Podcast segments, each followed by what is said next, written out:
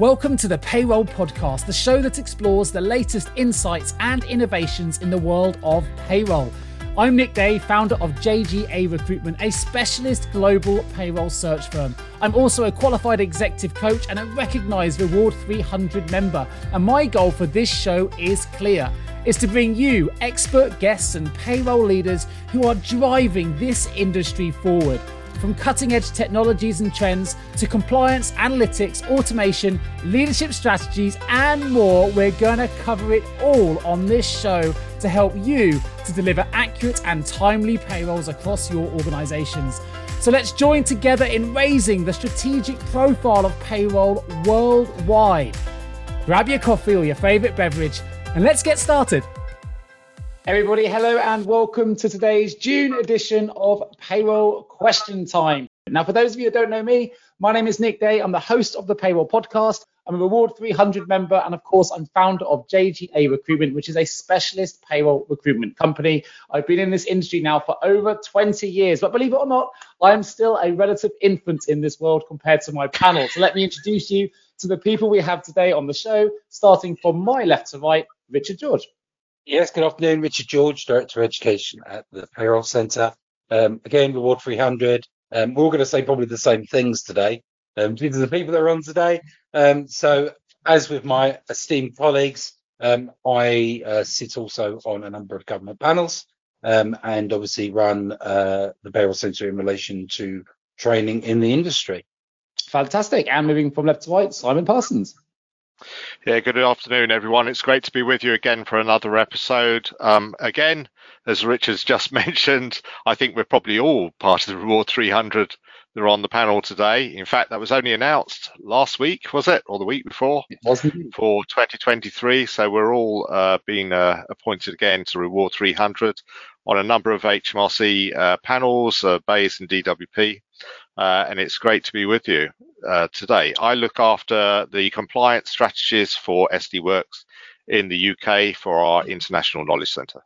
Fantastic. I would say Simon is also very much a, an encyclopedia encyclopedia of knowledge when it comes to payroll compliance. If you want to challenge on any dates, histories, or particular numbers, I ask you all to do that because I love watching his responses and just testing him a little bit. So put it in a box. And moving again, last but not least, Sam O'Sullivan. Hi, thanks, Nick. Um, yes, I'm Sam O'Sullivan and I'm the policy lead at the Chartered Institute of Payroll Professionals.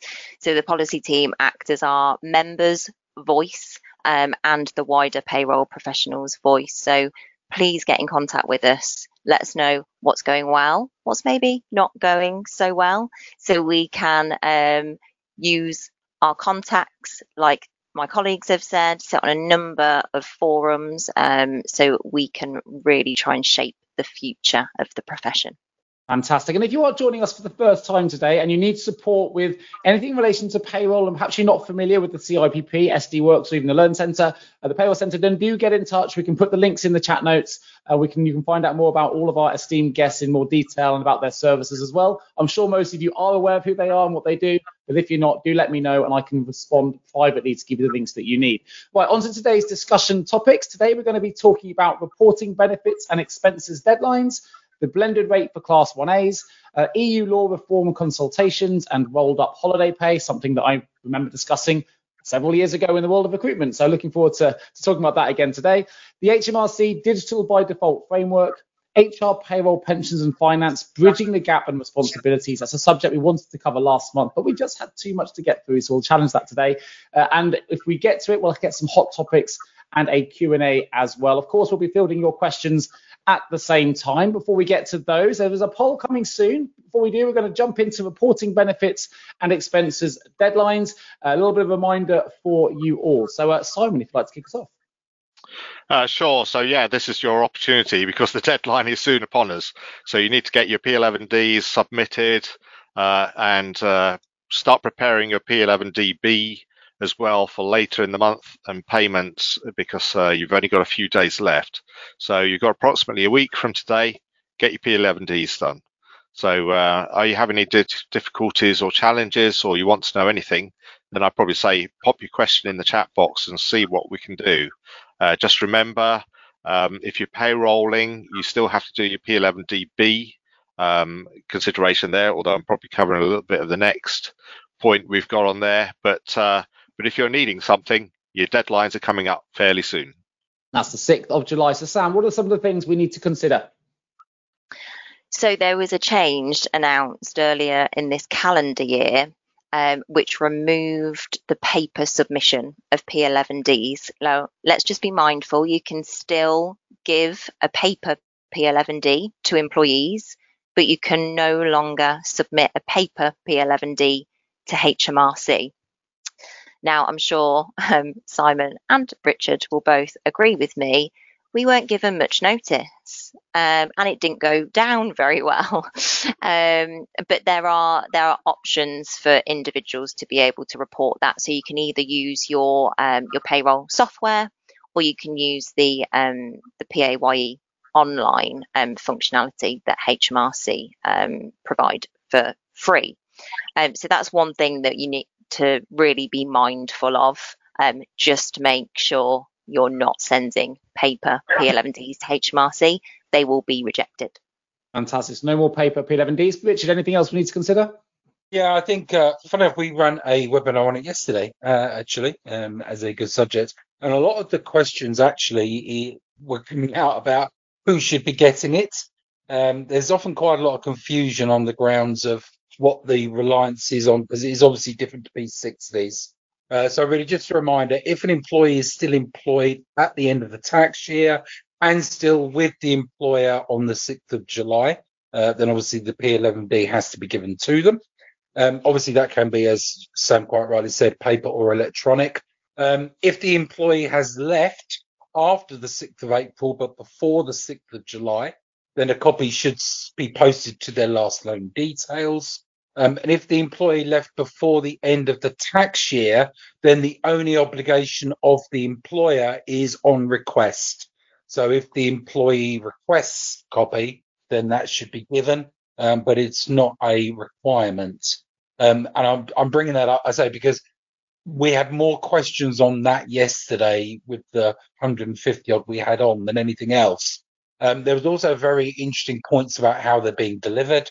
Um, principally, a lot of employers obviously are now including forms uh, within the um, electronic payslip process, um, including P60s and quite commonly now P11Ds. Um, if that second group are included, um, e.g., the people who have left between the 6th of April and the sorry the 5th of April uh, and the 6th of July, then what's their access? E.g., do they still have access to your solutions to actually get their copy. Uh, because again, it can be something very easily overlooked, thinking it's all right, we've loaded it up to the platform, but we only give 30 days access once the individual's left. So again, it's very important the right people are getting the right thing, um, and really also again what the obligations are of that employer. Fantastic. And last but not least, Simon, if we are coming close to the deadline here, and uh, anything else we need to just uh, remind ourselves of before the submission date? Uh, I can't think of anything overly more. Nick, I think there's an element of just good luck to everybody. And if you do need help, uh, reach out for help because the deadline's soon. Super. Well, we've got one little bit of help uh, being reached out upon here. So, first question that's come in, which says, if there is an amendment needed to a P11D after submission, how should this be done? Sam, perhaps I can come to you for that. Yeah. So, with um, with amendments, just one thing to be really mindful of. Let's say, for example, um, you've got the company car wrong, but you also provide a loan, for example. You have to resubmit all benefit on the P11D and correct the one that's incorrect. Don't just resubmit your company car because HMRC will presume that actually there's no longer a loan. So everything needs to be reported on the P11D for that amendment, um, but you also need to include um, everything that hasn't adjusted effectively. Um, now we're into this electronic amendments and the el- electronic submissions. HMRC have published um, a G form that you can um, complete for any adjustments. If there is a company wide um, God forbid, a company wide um, error or omission for example, um, HMRC currently will only allow for you to complete a G form for one individual at a time. They don't have the ability for you to make a bulk amendment. It's something that the employer and payroll group, um, which is a um, a forum at HMRC, is something that we are discussing because with all the will in the world, people will make mistakes. Um, so they need to be aware that we will need that functionality to be able to do a bulk submission. Um, but at the moment, that is how that would work, Nick. So hopefully that helps. And I'm going to come to you, Richard, with another question, particularly because you delivered a course on this just yesterday. So uh, Jessica says, is there any actual guidance on how to do the P11DB online? I've fudged my way through to date and I've created my own notes, but some advice would be helpful. Well, other than the set guidance on the P11DB, I can't think of anything specific, unless Simon is aware of anything else. I'm not. No, not specific, but I think this is going to be a common question and common concern. And I've seen a lot on social media uh, asking, how do I do, especially when you've payrolled, trying to figure out, because when you go into the P11DB form, it tells you you have to populate the P11Ds which is true if you've got class 1A on P11Ds, but you don't for benefiting. You go to the next section down and there's an adjustment area and you don't need to populate P11Ds for that. So the journey is a bit misleading. And I think that's the challenge people are facing is uh, they know where to go. I found the P11DB on my PAY account. I'm now completing it. Oh, it's saying I've got to enter all the P11D information. Sort of skip that, go to the next. You just need the adjustment line. So uh, it is a little bit uh, clunky. I guess HMRC would probably take the view that well, it's so intuitive, isn't it? Everybody should just know. I've actually published a few responses on social media on how to complete the P11DB. Maybe it's one I'll publish on uh, on my web, my normal blog as well uh, if it's such an issue, although time is running out, isn't it? But uh, you've got a little bit of time, but it is fairly straightforward, to be honest. I guess the, uh, you know, so, I guess the secondary issue as well, Simon, is the, yep. the substance of your software as to how you're actually collating uh, your 1As, um, e.g., your correct. Class 1A national insurance. If you're lucky, you have a piece of software where you're feeding it into it um, if you're payrolling and it's creating a non-showing, non-paying item. But it could be a completely manual process for some still. That accrual of that figure. Yes. Um, so I think there's, you know, it's not as easy as it probably could be. Well, and there's a there's a challenge there as well, isn't there, Richard? Because the Class 1A uh, liability is a combined uh, result of the benefit. So if you are using notional Class 1A amounts in the solutions, your payroll engine, at individual benefit level, that's one aspect, but it's not actually the right value. So it's good for accruing amounts, but it isn't actually for the submission. So you need the total of all the benefits times the uh, percentage rate to apply it.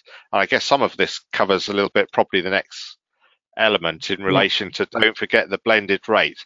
And you're quite right, Richard. Some solutions you may be dependent on that for doing your P11Ds, P11DBs, and it's not offering the option of the mix. And I know that um, some may say some of the P11D software uh, providers don't want to promote you benefiting. So they probably don't make it easy for you to do the adjustment because they don't mm. really want you to do it. I guess the, the other minor advantage, obviously, is the timescale on the Class 1A is slightly longer. Um, so it is obviously by the 22nd, but uh, yeah. Yep. yes, but you can use the you can use the HMRC form. It's simple, single, although I guess there's an element of, uh, to, to me, it's simple, Nick, but you know me, my brain works in kind of a, and, uh, well, you know, I think it's a good, a good time to say, not be. And to give a shout out to CIPP here as well. If you are a member, there's obviously yes. a help desk and support that can give you uh, if you need support of being guided through those forms. And there's a really good resource place you can go. Um, but what might be interesting, sorry, is to understand the questioner's notes. Uh, actually, you know, if you want to feed them, I'm happy to build them into a blog. Super. Okay. Well, actually, we've got another question that uh, which kind of links to that here, Simon. I quite like this question. Are you or any of you part of a working group who can make the P11D process smarter? If not, why not? Let's create that. Let's make it happen. Well, we can answer the first part. The second part is slightly more difficult. Uh, I, I, think for all three of us, the answer is yes. Second part of the question is why can't we? And that's because we can only feed in. We can't make decisions, and so decisions are made by others. And sometimes they don't agree with the feedback given. Is that fair to say? Although they do absolutely fair. Although I'm, I, you know, I've got a five pound bet on why we haven't had the question yet. When are they making payrolling mandatory? So, come on, people. Only a fiver, Richard. Only a fiver. Next, next question. I'll come to you again, Sam, if I may. Um, regarding P11Ds, do we still need to print, sign, and post the employer's declaration to HMRC? No, no, that's been removed as well. So, you know, we're going to touch on this a little bit later on in regards to this digital by default framework, and that might kind of touch also upon where HMRC are trying to go. Maybe payrolling at some point become mandatory, but when they remove the paper um, submissions, the declaration would have gone alongside that. It's all now electronic. Everything's electronic in regards to your reporting of benefits and expenses. So a question here. Um, I had an issue with last year's P11Ds as a company was bought out, all employees made leavers and then re-employed or moved over to a new PAYE and P11Ds were issued from the new company as those payments were also taken over. Half of these employees were told in April they owed PMI, but when they call the HMRC, everyone gets a different answer or code change. It's becoming problematic as I seem to get no straight answers. More of an observation there rather than a a question. Um, and similarly, another one said, I've tried the employer helpline, but they wouldn't help. And I've raised a letter to HMRC, but I've had no response still. Uh, actually, there is a previous episode we've done here, which is worth going back to. You can find it on the Payroll podcast in audio. And if, if you've subscribed in the past, we have talked about working with the HMRC. I'm not sure that's necessarily going to answer your question, but there are ways of getting responses that you may want to go back to uh, on that. But I wonder if um, if people are struggling to get a response from HMRC what is a particularly busy time, any quick advice or, or, or solutions we can we can provide to, to help these people out? Simon. Well, potentially yes, and I think Sam and I will probably give the same answer. Richard may also, I don't know, but he'll answer. But uh, we do have means of um, escalation. I'm going to be careful with what I say here. Um, escalation is not first port of call. Does that make sense? So if you're really struggling, you can come, uh, for example, to Irene or the BCS PSG or CIPP. I imagine even the payroll center under the old payroll alliance type view, um, uh, and or even SD Worx if you're a client. We do have contacts that we can escalate through, but they will always say to us, "Have you tried the proper route first? Now, I get lots of people that try to not use the proper route first and just want me to escalate. I can't, and that uses pixie dust. Yeah. But if you've hit a brick wall and you can evidence that to me, I think all of us can probably escalate that through probably very similar channels and they, yeah. they will uh, pass it through because sometimes a, a, contact to an HMRC department from the bottom is not as effective as an HMRC contact from the top. Does that, if that sure. makes sense? Okay. But they will want us to not use the pixie dust without you actually doing what you're meant to do first and failed. Is that f- fair, Has Sam? That... Do you think? Yeah, absolutely yeah. fair. Yeah, I was I was going to add to that as well. A lot of people, you know, uh, we can all kind of um, relate to this you sit on the phone waiting for HMRC to pick up for two hours. You know, you're starving, you need another coffee. And a lot of people have said to me, call at 8, 8 a.m. in the morning. No one's on the phones at that point, as in what HMRC call their customers. They're not on the phones trying to get through. So there's some kind of more out of the box ideas that we could use as well. When they have the online chat functionality turned on, um, that's actually not a bad route to go down. You can also print out the whole of your chat so you've got an audit trail as well. So maybe um, run your chances, see if you can um, get a hot coffee and get your call answered within 15 minutes if you try at 8 a.m. Um, or use the online chat functionality, you might just get through. Yeah, that's really, really good advice. And as a, as what some uh, one observer has written, is there ever a time the HMRC is not busy? That's the problem they've got. Uh, and interesting, Brian followed up on your five pound bet here, Richard, with a comment um, saying, "When are HMRC going to make payrolling of benefits mandatory?" With a big smiley face. It's always going to happen, and there is no answer. but let's move it on then, because I know some of this does relate, as we say, to the next part of the show anyway, which is in relation to Class 1A national insurance, as Simon mentioned. Uh, a reminder that uh, that we're using blended rates. So what do we need to? Well, maybe give us an overview first, Simon, um, and then we can consider what we need to consider. Yeah, sure. Just go open my tab just to remind me what they are because we've moved on a year. But remember, we had three changes to the national insurance last year. We had a change in April, July, and November. And consequently, the Class 1A liability on benefits in kind is different.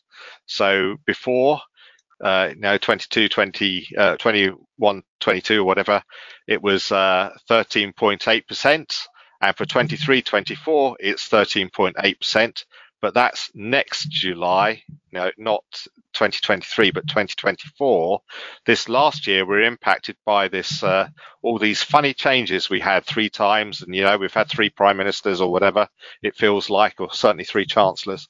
Um, uh, you've got a blended rate of 14.53% to use. Now, sometimes I see questions saying, oh, but they only had the benefit before November, they didn't have it after, and others, well, they didn't get the benefit till the November. So don't we get that all at 13.8%? The assessment of Class 1A is on the 5th of April, regardless, for all benefits in kind. And so the rates for Class 1A on benefits in kind is 14.53%. Now, Class 1A on termination payments is different. And it's different calculation basis. It might have the same label, but it's actually different. Yeah. Okay. So I'd, I'd say the queries we get is is twofold. Um, number one is the whole area pro rata, um, and we've seen that throughout the year that people still live in the world that they think you pro rata month to month to month based on the rate at that month. And as Simon quite rightly said, it is a payment at the 5th of April. Um, when it comes to the class 1A on terminations, the other area we're getting is when people are calculating it. Remember, it's when due, not when received is absolutely key uh, and critical because it may be due in in October, but because of the compromise agreement, you don't make payment until the next month when the rate could have changed, but it's when due. And the other area that people have, I guess, not possibly focused on is pay settlement agreements, which again will fall under the same blended rate um, when that's considered for the class 1B um, situation. So well, I think I think this, we're going to get some more commentary here. So let's let's run a poll and find out from audience um, who is aware of whether or not they're using blended rates. And we'll get we'll, we'll ask to for the panel to comment on these results as we come in. There's three options here. Um, yes, I was aware independently. Yes, but the software prompted me and no, I hadn't heard. If we can get everybody involved in that poll, that'd be absolutely fantastic. Over 100 of you uh, watching right now, so we should get a really strong response to this and, and, a, and a, reliable survey result, which is really interesting. Uh, while we're waiting for that to come back, and we will comment on those results, I want to just um, ask the panel a question. It's quite a deep question, but it came in in advance of today's show, which you're always welcome to do. Uh, and the question is this Has the panel in their careers experienced a change in view by an HMRC inspector to a previous judgment put in writing by another HMRC inspector. This happens in VAT, but would like to know if they have seen it in PAYE and national minimum wage audits. If they have, does the employer have any opportunity to escalate a complaint to the change in judgment? I'll raise this now because we've just been talking about the HMRC, so I think it's probably relevant to bring it up here. Um, Simon, I know you've seen this question in advance. Perhaps I can come to you first and just get your get your view. Yeah, sure. There's a couple of flavors in there, Nick. Uh, so as a dependency, so minimum wage is very different to PAYE, but uh, traditionally uh, an inspector can come in and change view and give it, but traditionally the prior view stood to the point of them doing that. So if you'd made decisions or calculations on the prior basis view that you have in writing from the inspector, that usually stands and that is the, the basis. However, from the day they say that's wrong, it needs to change, that new basis applies. That's the experience. Now, minimum wage is slightly different. Uh, they're not, uh, we say they're both audited by HMRC, but they're not the same thing. One is about tax and one is about employment law that comes under uh, business uh, Department for Business and Trade, uh, formerly BEIS. And so they're the policing enforcer of another government department, and they will go more to law. So and can be a bit retrospective. Generally, uh, you'd think they would accept something that's in writing from a prior inspector. However, uh, can you escalate? In both cases, you can. Uh, one of them may be by making a complaint uh, uh or an appeal to uh, the HMRC themselves. The other, you'll probably find you'd have to go to court or, or a tribunal uh, to have them overturn. In fact, there's a recent case in the case of, I think it's Lees versus HMRC on NMW, where they were served an enforcement notice on a holidays scheme where the court has actually uh, reversed the enforcement notice that was placed upon them. So uh, interesting. Uh, so, yep, you can take action, but there are differences in the various uh, flavors of um, stuff we're talking about today. Nice. And Sam and Richard, I know you've also seen that question in advance. Any additional commentary you'd like to, to add to that question? Not from me. Thank you, Nick. I guess the key for me is, is kind of where Simon was. PAYE and national minimum wage are very different animals. Um, when it comes to national minimum wage, you must be compliant. Therefore, if there is a historic compliance issue that has been brought up in a further audit, which could be purely down to how the, I guess, the item or items have been viewed, then there would still be an issue of non-compliance in the past. Would you agree, Simon, on that one? I, I, would, yes. And and there's an element of thinking, although you may have something in writing, uh, that the latest auditor may think you hoodwink them, or uh, or there's a more clarified position. As, yeah, I as you say, Richard, yeah, NMW say, law is very different to PAYE. I mean, a good example could be a, a savings scheme um, and how that has been shown as being structured previously when actually it's not the case. Um, you know, it could be the fact that in the previous audit, the search didn't find a connection with, say, for instance, the the group who are holding the money, um, while the second one could. Um, and I'm not going to bring any particular cases, but a certain freezer company is one I will consider.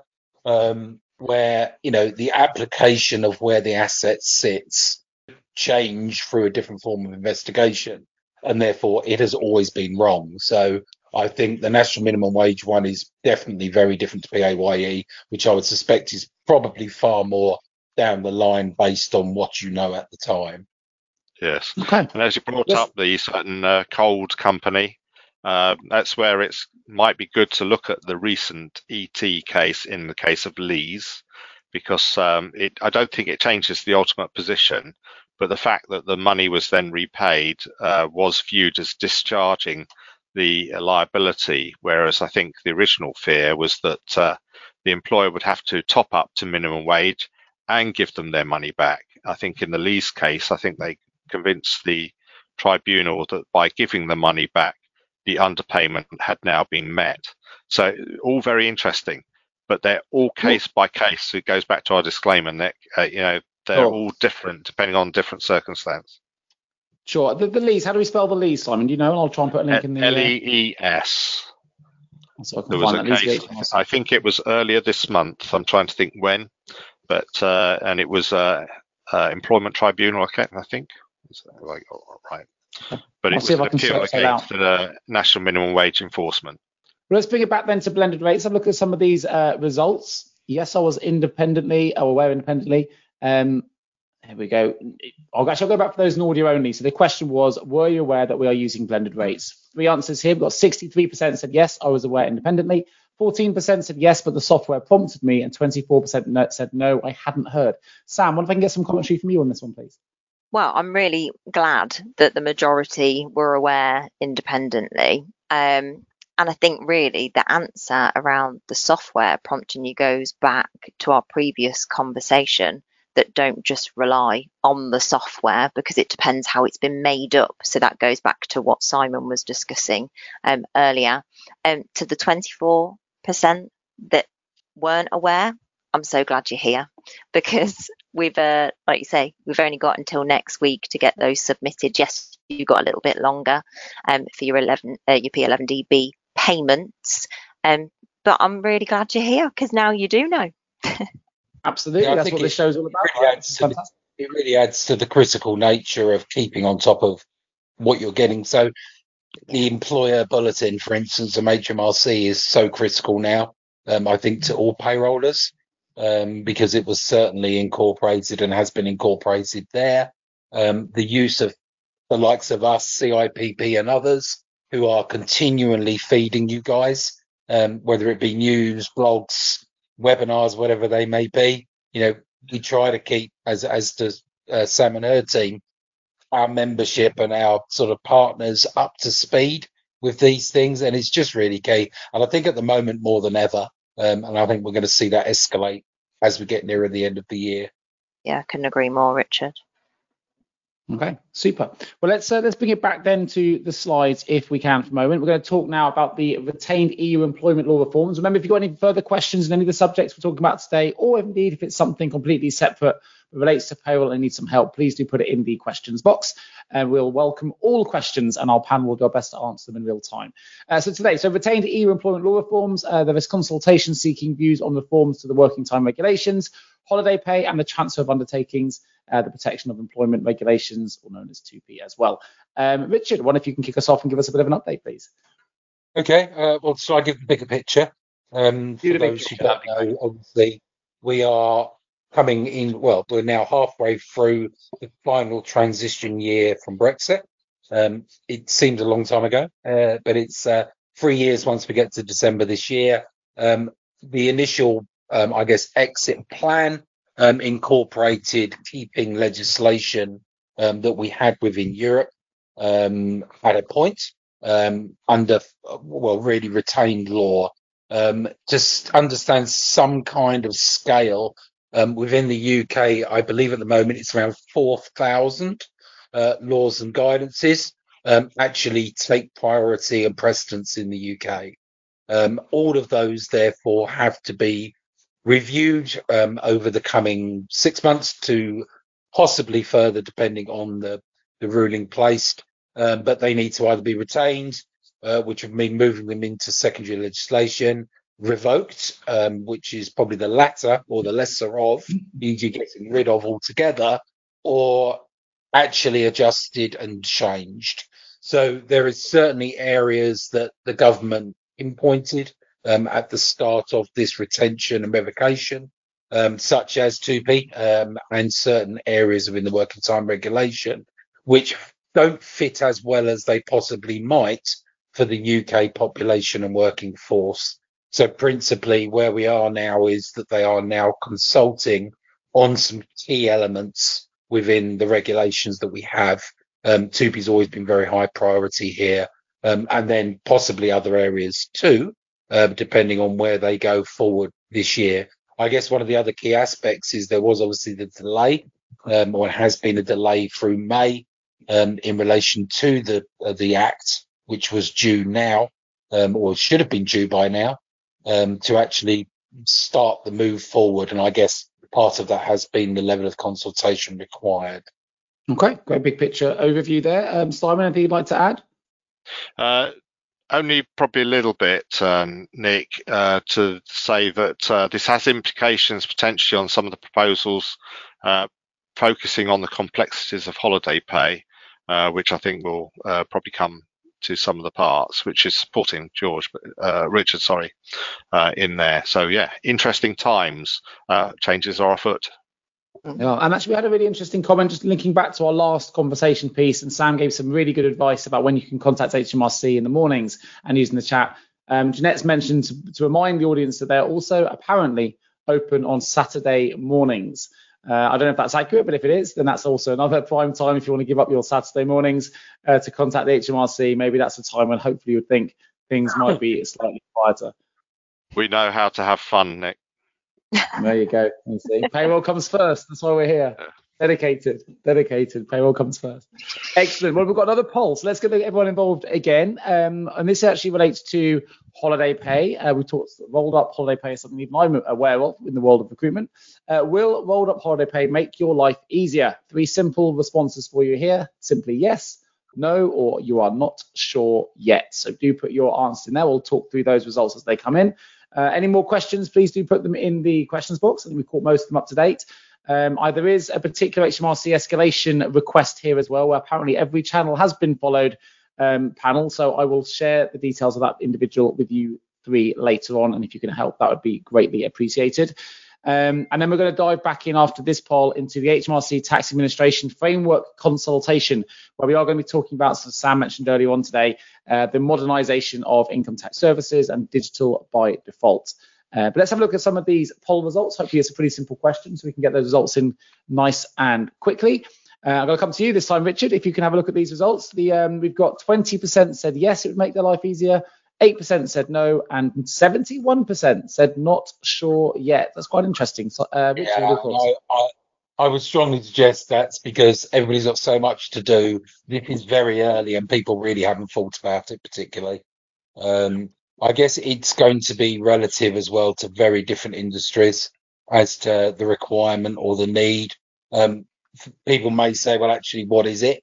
Um, so we are going back to a uh, an older world where where what we're talking about with rolled up holiday is actually allowing payment of holiday either before or after when rather than it being linked directly to holiday taken. Um, it was actually made unlawful. Uh, it was the Robinson Steel case um, way, way back. I can't remember the exact date of it. 2006. Uh, yeah. yeah. there we go. Um, so thanks for that one. Uh, versus P- versus PD Retail Services. So I remember that bit, if nothing else. Um, so principally, it made the whole process um, of rolling holiday up uh, within the uh, statutory holidays um, the Regulation 13 uh, unlawful, um, and therefore holiday had to be calculated and used and paid um, rather than rolled up into the payroll itself. So there were industries where obviously this could be uh, positive um, when you think about the actual fluctuation of hours, the fluctuation of um, possible contractual time spent with the business, to rather than go through the, I guess, the manual process of actually calculating variably paid holiday to actually have a form of rolling up what they're due at a point in time and paying it to them, I guess. So I can see the sure. value to some. Um, I mean, I of, it, of course, some of the yeah, challenges came from, from, recruiters, of course, which there are many, of course, doing temps and contracts where there would yeah. be uh, advertising hourly rates that were not actually accurate because they would be inclusive of that rolled up holiday pay back in the day. And you'd have people uh, very upset when they realised that uh, that had been inclusive of the holiday and hadn't been communicated. I think a lot of this is down to accurate communication. And if we are going to be doing it again, then there's an absolute responsibility on the recruitment agencies to get involved in temp work to be very, very strong in their, in areas of communication as it is for the employers as well. Interestingly, Emmy's uh, put a comment in the box here to say, did anyone on the panel actually think that average holiday pay was a good idea in the first place, or did it even make sense? Uh, Simon, what are your thoughts on that? Um, it, it, could make sense, but it's not written in a way that makes sense for anything. Uh, and, and that's how I've responded to the consultation because this announcement on rolled up holiday pay goes a little bit with the consultation that was announced a few weeks before. And I think the not sure yet response is where I'd have gone as well because the consultation uh, wasn't really about rolled up holiday pay. It was about a means of, of getting entitlement. So it didn't really reveal what the entitlement payment was. So we may have ended up with the same. But the challenge with, uh, uh, well, obviously the Parliament thought it was a good idea when they passed it on 6th of April 2020 on the revision. Don't know why. It's absolutely uh, balmy to an extent but uh, it doesn't work for any frequency other than monthly. Uh, sorry, weekly. Forget that. It doesn't work for any frequency other than weekly, which is something I've pointed out in the consultations uh, to the DBT. Uh, and equally, if it's weekly, uh, you have to be paying on time. So it doesn't work with arrears either. And I think that's the important thing is actually for, I'd say 99% of employers, the application of average holiday pay strictly in the confines of the law is actually impossible. Now, if you're allowed it just to include payments, it is possible. But uh, I, I think this is the problem. The government are in a conundrum of what to do. Interesting. Well, let's jump back into the slides. I'm going to come back to you, Sam, if we can, because you mentioned this earlier on in the show. Uh, we're going to talk a little bit about the um, the HMRC Tax Administration Framework Consultation, modernising and simplifying income taxes, and as you mentioned, the digital by default. You bring us uh, the audience up to speed with what this is all about and what we hope to expect from it, really, what the consensus is? Yeah, sure. So essentially, the consultation set out the government's plans to modernise the income tax services. So it focused on pay as you earn and income tax self assessment tax regimes. Um, what they're trying to do is provide a more modern and efficient income tax service and it focuses on supporting a more digital way of working. Um, one thing they didn't define was what digitally excluded means. Well, that's kind of key. Um, so, in our consultation, we did ask that there is a very firm definition as to what digitally excluded means. Does that just mean I don't want to? Or does it mean I am, you know, physically impaired and unable to? So, we need some steer there. Um, ultimately, what they want to be able to do is free up the phone lines. Let's face it, no one can get through because everyone's having difficulty. So they call HMRC. They want taxpayers to quickly and easily self serve ultimately. Um, they said that it's in line with their charter commitment of making things easy. Um, it also brings me on to tax simplification and whether that should now be included in the HMRC charter as they've now taken tax simplification under their wing. Um, so, really, in a nutshell, Nick, they're trying to make everything digital. They're trying to streamline things and they want it to be easy for their customers to self serve. Um, some of the questions they asked um, weren't really um, well received when me and my team opened it up, they um, they asked for people to give examples or ideas of what we could do if we got rid of a tax code. Well, tax codes work perfectly well because employers receive them and we operate them when we're told. We feel at the CIPP that HMRC need to amend some of their internal processes. Doesn't necessarily need a complete re, um, you know, redesign. The tax code works, but better two-way communication from employee, employer, and HMRC would essentially fix these issues. Um, so that's a starter for six, and I'm sure Richard and Simon will have more to add on their thoughts. Brian's already Brian Sparling's already commented and said that well they still won't get rid of P45s, which I know will. Uh, oh, they, funny enough, funny enough, HMRC came to our conference week before last uh, and yeah. did discuss the fact that it's now on the cards. So there you go. They wouldn't give a date I mean, or a process, but it is now in focus. The whole area of the removal from an outsider looking in, and I'll put my hands up for this bit, this makes sense to me that we're going to try and make it digital by default. We're moving with the times, modern world of work, keeping it digital, and you know, improving the environment, reducing the paper trails. Hopefully, this is a good thing, right? But I'd love to get your take. Uh, start with you, Richard. You've always got a good view on on the way these things are done. What, what's your perspective? Yeah, I, I think it's it's it's it's so um, it depends what plateau you sit. You know, for a large business where they have moved significantly in every area. You know, it could be accounts payable, it could be purchase ledger, it could be anything. Where that removal of paper and the ESG platform, uh, so obviously the environment platform that the company's working to, it's certainly a bigger focus. Um, I think where you have a smaller employer with less administration, um, less technology. Um, it, it's obviously a very different world. You look at making making tax digital as a prime example for the self-employed. You know, how far behind is that to everybody else? Because it, it's having the the people that having the I guess the mentality, the solutions, the ability to actually do it varies so significantly from company to company. Um, yeah, and I, I think that that's always going to be the challenge. It's bit like anything. If you introduce if you introduce e-pay slips for your 8,000 staff, there'll be 500 people who just won't. Um, and you will end up having to coax them manually into it, show them how to use their mobile phones, whatever it may be. So there is always going to be a group or groups at every level where this will be challenged. It's just education. It's setting the right standard for um, employers. It's simplifying process. Um, you know, it's all well and good, but you know, if the process is so convoluted, so broken, so you know, um, extended in what different things can happen, then it will therefore create even more roadblocks. So I think there's work afoot prior to anything. Have you ever asked yourself, how can I recruit payroll staff effectively? Please don't give up on your recruitment project just yet.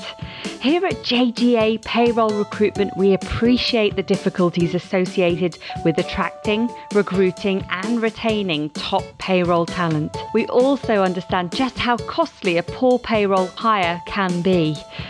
JGA Recruitment are a niche payroll recruitment agency who will partner with you to resource payroll candidates who will improve both the accuracy and efficiency of your payroll department. Contact us today on 01727 800 377 or visit jgarecruitment.com to find out more. And Simon, being a member of Irene, I'm sure, and I'm sure you're probably involved in this as well. Obviously, concluded on the 7th of June. What's your view? Uh, yes, and uh, it's difficult to know sometimes where to start. And there have been some subsequent consultation meetings with various groups, which are all linked with this. The problem, um, I mean, from Irene and the BCS PSG, which I chair as well, uh, we're all for modernising and simplifying income tax services. The challenge is, is that what they mean? Is this modernizing and simplifying income tax services for HMRC? Because sometimes I fear that's the angle, which doesn't mean it's modern or simplifying for you, the, the employer, the operation of payroll. That simplification for them. And they want you to do it the way they want. And that's the fear. And the reality is, from an Irene point of view, our goal is that it's for mutual benefit. So this is simplification for both. And I think there's an element of reviewing and thinking some of the simplification and modernization they've done, has it actually made it simple? So RTI has brought in a level of simplification, but actually it's brought in a level of complication. And they're probably getting lots of people calling them. So the intention of this is sometimes to reduce calls. And sometimes I think the choice and a method of implementing is actually increased calls. So are they actually getting the result they want? And certainly some of the consultations seem to be um, a basis of uh, one size fits all. In other words, we all have to fit a size seven shoe. The problem is we haven't all got a size seven foot. And I think, but, but they can't potentially see it that way but it's a reality. We're not all the same. There are differences. So you go to a shoe shop, you've usually got a range. And I think there's an element of they need to have a range. But going back to the digital by default type thing, I mean, great. It, I, I believe in these things, Nick. It's just I'm not sure about some of the methods they're tackling it yeah. because I think they're one sided. Um, so, yes, I'd go for it. But equally, I'd go back again with what Richard's saying there the digitally excluded, what does that mean? Uh, uh, even in development of payroll software at times, I think sometimes we as suppliers or, or payroll software will say, well, we'll get them to work it this way. And we've given them capabilities to do everything. The reality is that some people don't want to do it. They want you to do it. So they want someone else to do it. They don't want to do it themselves, no matter how simple it is. And you could say, well, we'll charge you 50 quid. You could do it for free. They'll say, here's the 50 quid. You do it. I mean, to, to rephrase a question that's been put into the box here, um, one solution would be if they want to reduce the amount of calls coming in, is actually just to improve the the answers and the guides in particular that they have on their website, then you wouldn't have to keep calling them. Um, which is a, an observation here from someone that's uh, that's watching the show. Um, and then I've got another comment here from Jeanette that says the HMRC are still changing new starter tax codes to BR or zero T when they shouldn't be. Uh, again, it's um, I guess it's, it's difficult if you're trying to make something simple, but then you get these things happening on the flip side. It's um, it's challenging. I guess you could say exactly. also, yeah. you know, you you could use examples of smart coding as a prime example here. You know, smart coding is great for HMRC because it simplifies the process for them. But if you have bonuses during the year, it can massively reduce the simplification on your end. So there will always be a two-way, so we say, gap, shall we say, in in what simplification means. Well, and I think there's an element of um, it, it's something that I'm sure all three of us repeatedly try and get across in our consultation meetings. Sometimes when a problem is identified, the default answer seems to be we need to improve the education of the employer. Uh, whereas actually the default answer should be we need to look at the process to see if it's broken. Uh, yeah. And if we can improve the bro- the broken process, we could simplify it for the employer. Because if the employer is getting things wrong all the time, that's usually because it's too hard to do. Well, let's go into our third and final poll. Again, there's still links to to simplification, to be fair, because we're talking now about the uh, the scrapping of um, paper P11Ds. Um, has this moved you towards payroll benefits? Uh, sponsor options say yes, we are moving towards payroll benefits. I'm not sure, or no, we are keeping the traditional P11 option.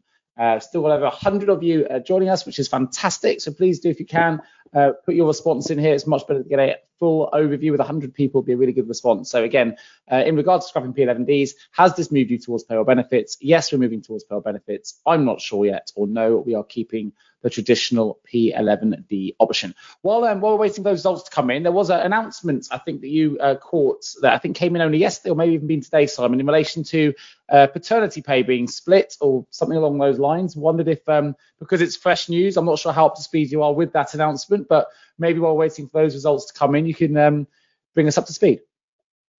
Oh, uh, yeah. So I could give you a little bit of information. So the Department of Business and Trade, DBT, used to be BEIS. They re- released their response to consultation, and I see uh, Matt has kindly pushed something out the CIPP as well, Sam, uh, probably yesterday or today about uh, the proposals. So as a result of that, uh, because it was originally part of a consultation that happened in 2019, uh, there are some proposals, and one of them, the main announcements are to give fathers and partners more choice and flexibility in how they take paternity leave.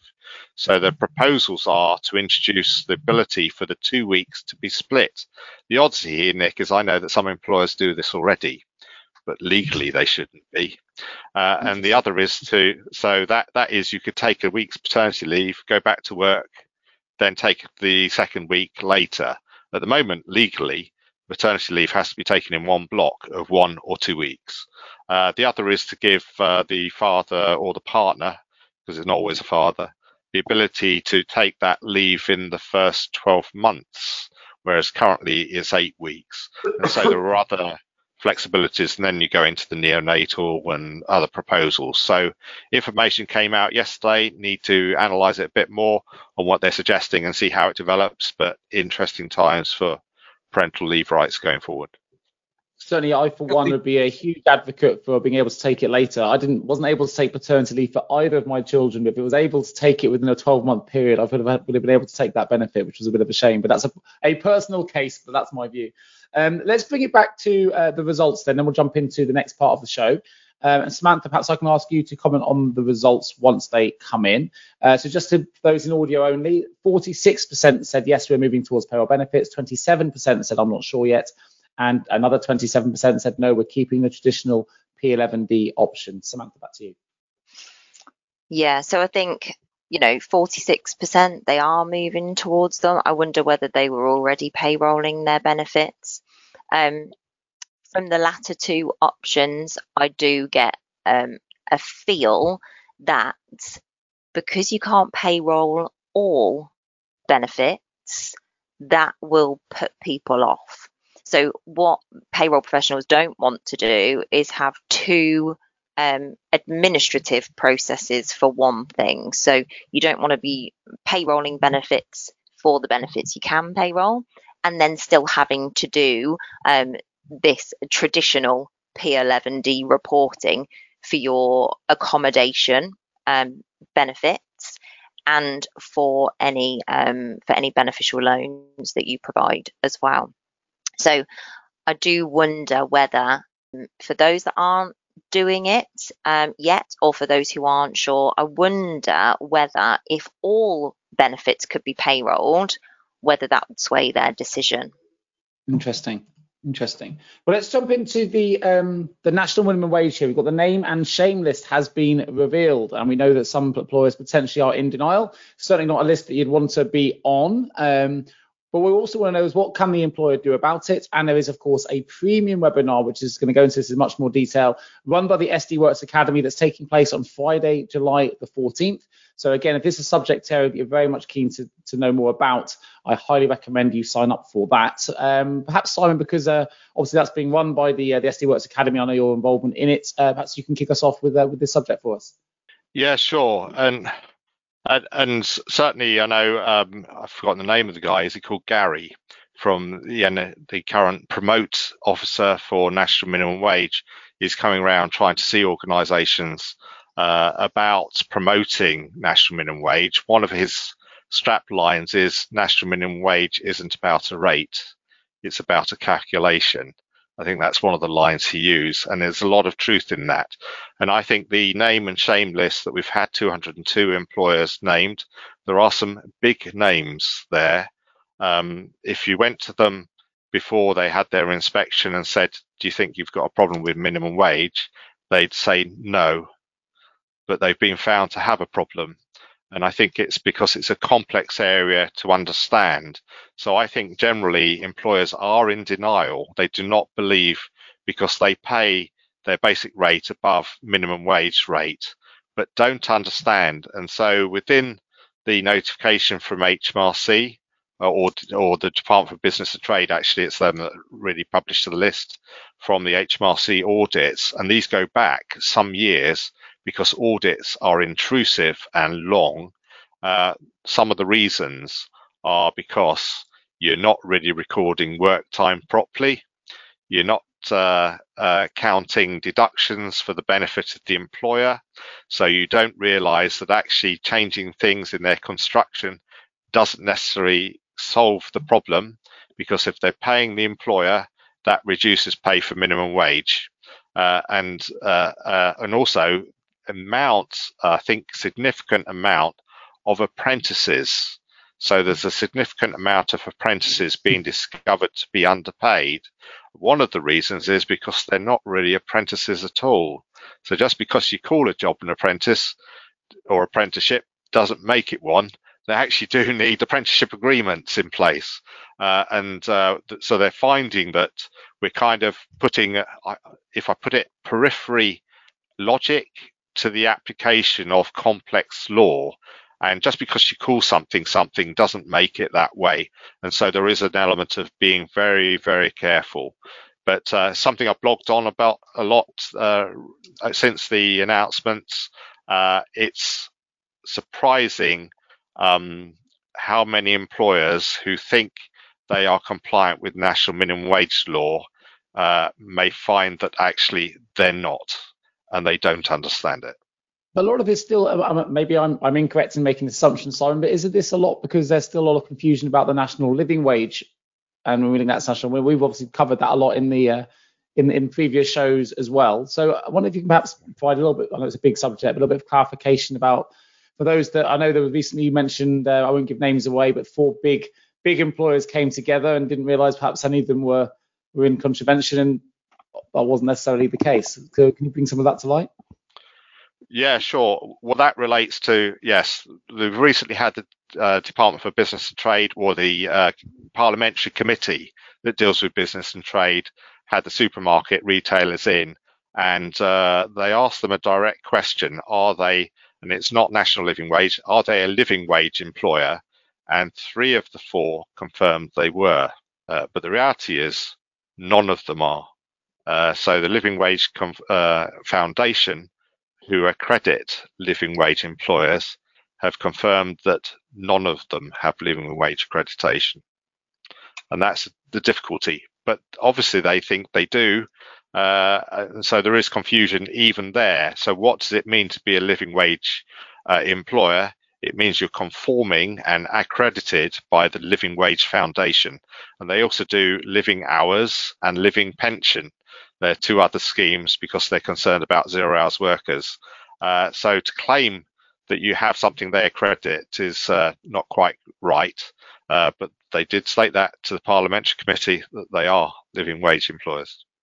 And if, if, if someone finds themselves on the name and shame list, uh, Sam and, and or Richard, um, what can employers do about it? Is, is what's what's the protocol? What what do they need to what do they need to think about? Sam, I'll start with you. Oh, sorry, go Richard. Sam, go on, go Richard. No, well, you say, I, I, think the issue is it's not something that just happens. Um, there's usually plenty of opportunity for the employer to sort it out, um, and you know, in a lot of cases, it's substantial areas.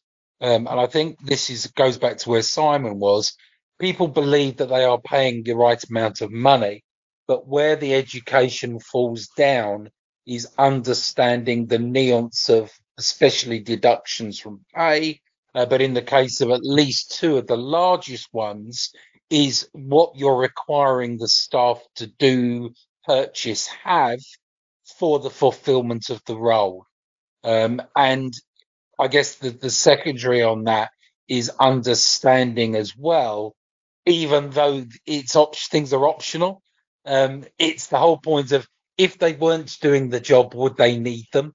Um, and we can go back to another case. Um, it was Augustin against Data Cars Limited, um, where basically the guy had the option of a uniform. The guy had an option of car hiring a car. He chose to do so. They deducted it from his pay and took him below national minimum wage. Their argument was, well, he didn't need either. But the principle was, is would he have bought the uniform or would he have needed the car? We look at the recent cases in the naming and shaming you know, where employers request staff to wear, for instance, black trousers, or I will use a smart, presentable shoes line, um, where the staff buy them themselves. Again, would they have bought them or would they have needed that purchase if they weren't doing the job? So there is all this nuanced area that is where I guess the big errors occur. Very few is it's because you're not paying the right sum of money. It's are you deducting the correct amounts? Or B, are you actually paying your staff for working time? And I think these are the key aspects that employers do ignore.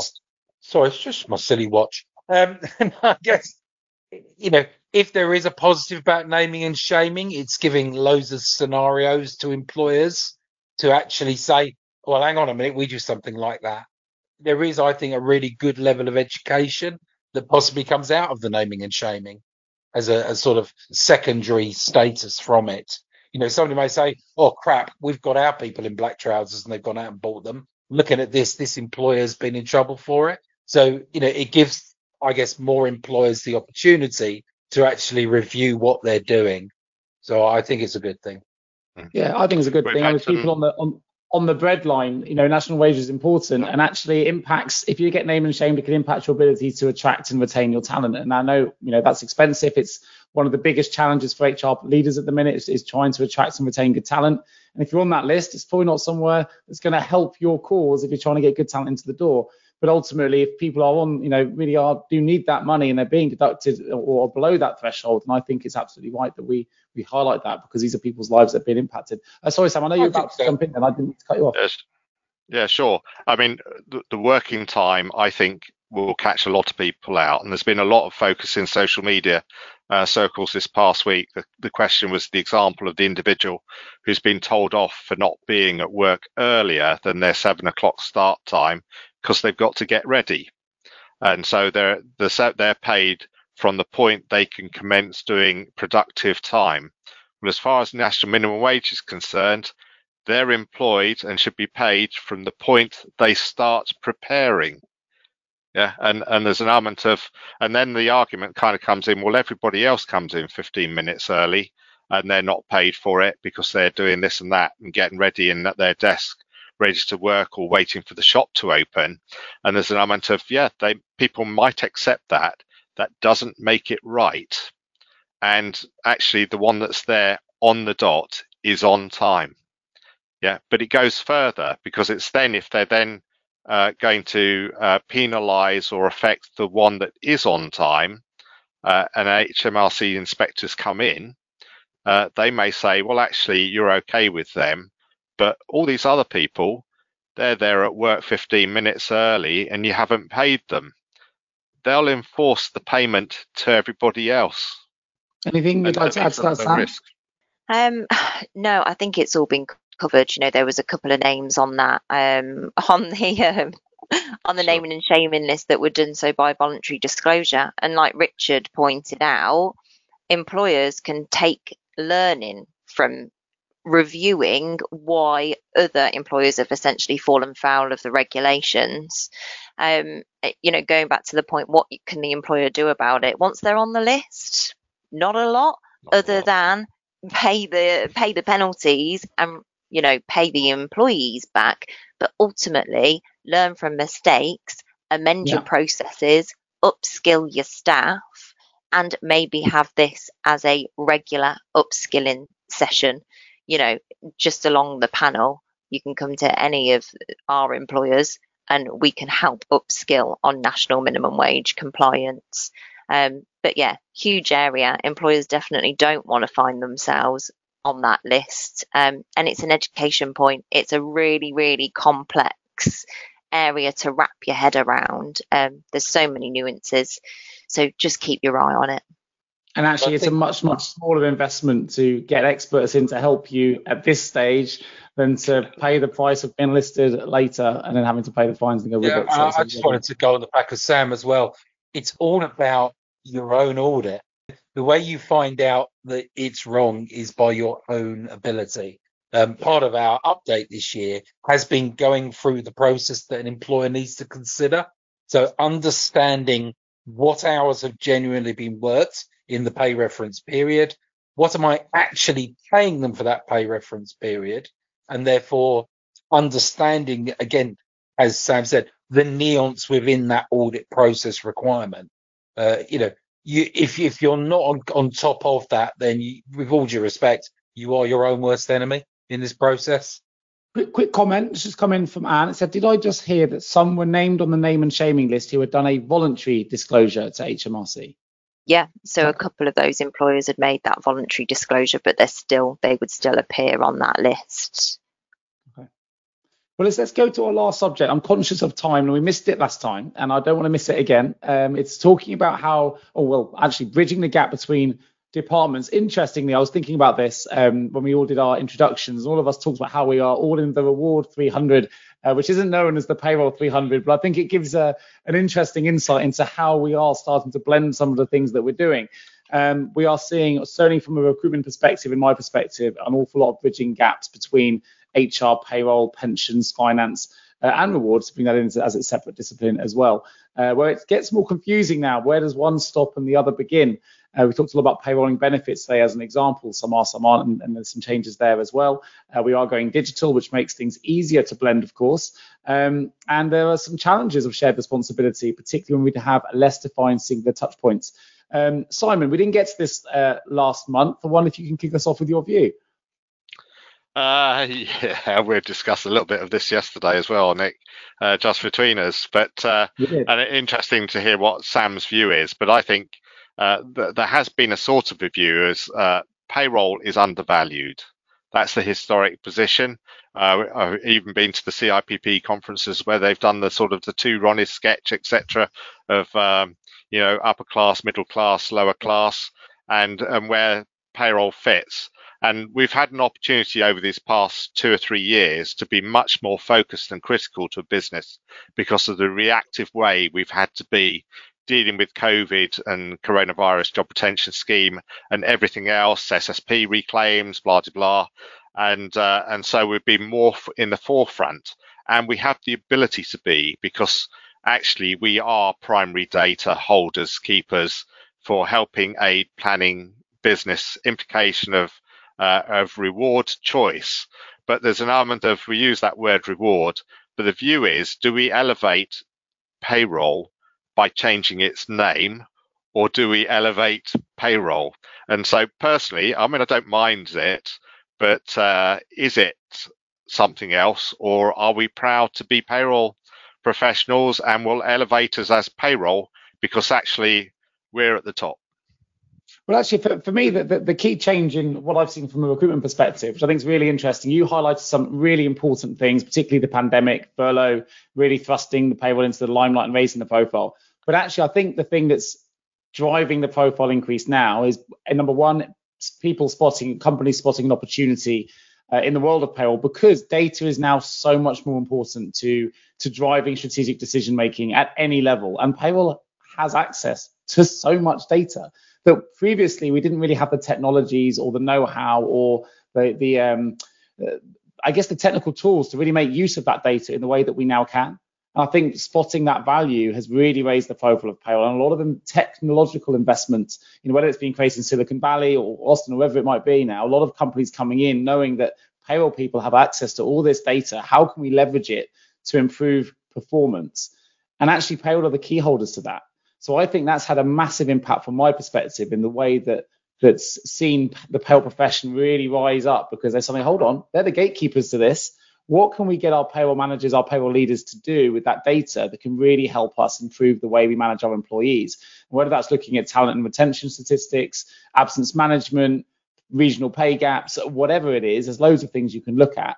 Um, ultimately, payroll are the, are the gatekeepers and, and the key holders to some you know, really powerful data. But that's something that I'm seeing. I'd love to get your view, Sam, from the CIPP side. Yeah, I think um, you know those four kind of broad department headings that we've got listed there. You know, payroll wouldn't be able to function without those other departments, but equally, those other departments wouldn't be able to do their job without payroll. So then there does need to be, you know, a bridge between those gaps. Um, we've definitely seen, you know, a, a, an increase in payroll's kind of strategic value within businesses.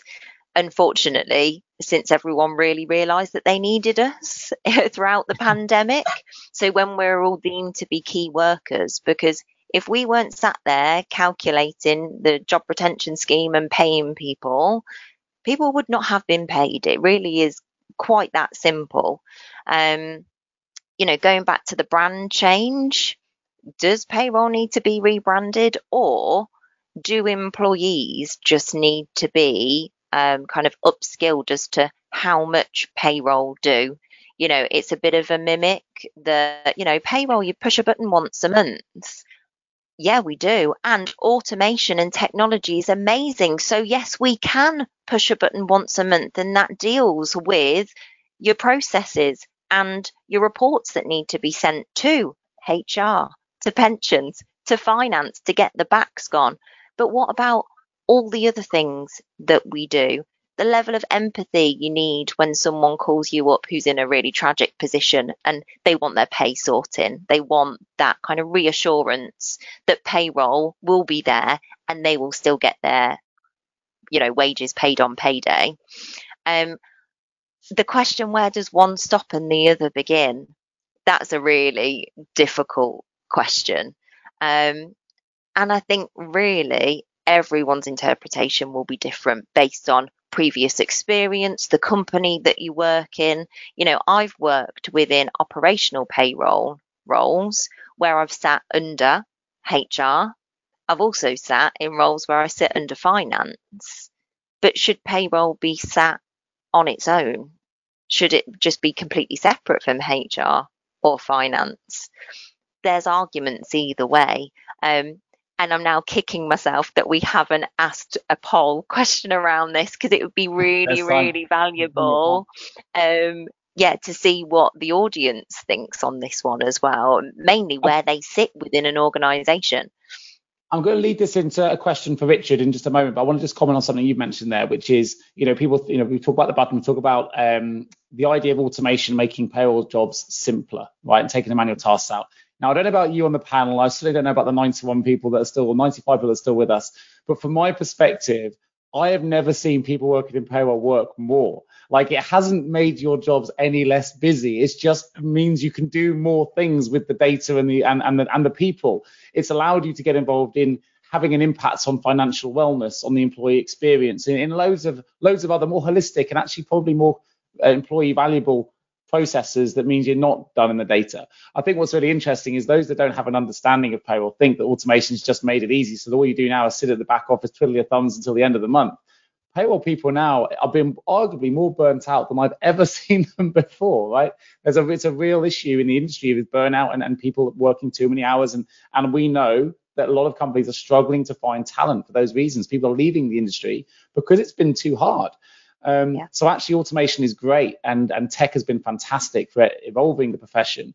But I think for those certainly in it, and I'm sure those on the show today will will will will agree. I would like to think, in terms of the experience I've had speaking to payroll professionals, is they're working harder than ever. I know, Richard, you've done a lot of work on that financial wellness piece and understanding, you know, people's involvement in, in other areas. So, what, what's, your, what's your view on this? In relation to the question of the gap, I think being slightly controversial, is it payroll that needs to rebrand, or is it a company that needs to reconsider and restructure correctly? Is my yeah. first statement because you know if you look at somebody like myself or Sam or Simon or you know we've been in the industry for about 10 years each, I'd say. Obviously, because we're all in our early 30s. Um, I was looking more at Simon there, obviously. Um, you know, the, the, job payroll do is significantly different to what payroll did. You know, way, way back when I was doing payrolls, it was far more gross than net with some benefits, where now payroll is so integrated into so many different aspects of the whole people, reward, benefits, uh, and also wellness areas. Actually, is it the ignorance of a company of considering payroll as the people that push the button um, rather than the company that should be saying, well, actually, the payroll element or the people element or the information we have within that payroll is integral to other parts of our company. So I'm going to flip it on its head and take away the rebrand and actually say payroll should be louder. Payroll should be telling its business what it has, what it can do, what parts it plays, and the company should be reviewing what it does. Does that make sense? It does make sense. Yeah, and interesting. We're getting some commentary on this as well. Let me read out some of the comments that have come in while we've been chatting away. One is a question related to a previous uh, slide, so I'll come back to that in just a moment, Emir, so I haven't forgotten that. Um, the one someone said here, what's um, uh, what are people's experience of payroll data being provided to other departments? For example, information for personal tax returns, P11Ds, audits, etc. Um, you know, I'll, I'll, there's obviously an issue there that, that, that's raised that question. Uh, has said, I believe all four are intertwined. I, I, probably, I think we all probably agree in that. And in some way, it's very hard to, to, to completely separate them. Uh, but interestingly, Tracy says, I've been a payroll manager in a company for the last six years but even now, employees still go to HR first with a payroll question. For me, that relates to what you were there saying, Richard. We've got to shout a little bit louder and be really. I'm not saying this will solve Tracy's particular problem, but I think generally, you know, educating the internally the businesses of what the role, the, the roles payroll professionals can play and the, the information. I think just just going back on that, we, you mentioned about financial wellness. The number of businesses that are currently going through, for instance, the review of pay on demand, the whole aspect of financial wellness um, and the support and education. And the number of companies that we hear that don't even incorporate payroll in it until they get to the point where they need the deduction taken from pay. And I think that's just absolutely crazy, personally. Interesting. Simon, any additional commentary from what you've just heard or from those comments made? Yeah, the only other comment I make, I mean, uh, we all knew uh, Maria at McDonald's is now retired. Uh, when the Olympics came along, she invited herself to the uh, McDonald's strategic planning meetings for what they were going to do because she could see it as a critical item in relation to paying their staff. But they didn't in their planning. And I, the only comment I'm saying, and I'm agreeing with the others, we've tended to be operating as independent departments within businesses, and which is great, but there are interdependencies, and increasingly the topics we've talked about, even today, payrolling, gender pay gap, if I call it holiday pay, they're not payroll alone questions. They are HR, payroll, finance, and business questions. And then you've got your pensions AE and pension professionals, if we include that aspect. We have interdependencies with each other and we need to be communicating and working together. And I think that's probably the point that was made elsewhere. Whereas before, the only interaction you probably had between those departments was a piece of paper. Well, interesting. It's been many times that you've said, Simon, with a response to various questions, well, I can give you the answer, but it kind of depends on what your contract of employment says. And that's a really interesting example. We're, we're often answering a payroll related question, but of course it relates to a contract of employment, which you would argue sits with, with HR. And it gives an example of where they are intertwined. We often quote case law and that's an example of where it intertwines with legal often, where we need to see what precedents have been set. We have Andy, who's usually a, a panel member who could make it today, who talks you know, about pensions and the inter- interconnectedness there between payroll and pensions, which we know is clear. Um, so I, think you know I echo what you've just just mentioned mentioned there as well. I think it's absolutely absolutely right. I know Sam, you were you were nodding your head as well.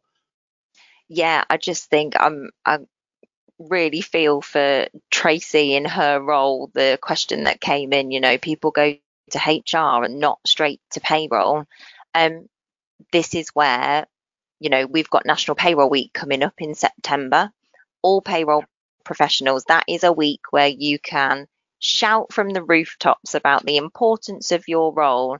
If you work in an organization where you're fed up of, you know, your, all your managers and your team leaders missing payroll cut off, put half an hour session in, an upskilling session, put it on Teams, put it on Zoom. If people can't make it, record it, allow them to watch it back and shout about the importance of payroll and why you should hear us out and why you should come to us first. If you go into HR and they then need to ping an email on and blah, blah, blah, it takes more time. Just come straight to us. So National Payroll Week this year is running the first week of September. So it runs from the 4th to the 8th. Um, you know, alongside the payroll centre, the CIPP, you know, are advocates for that week.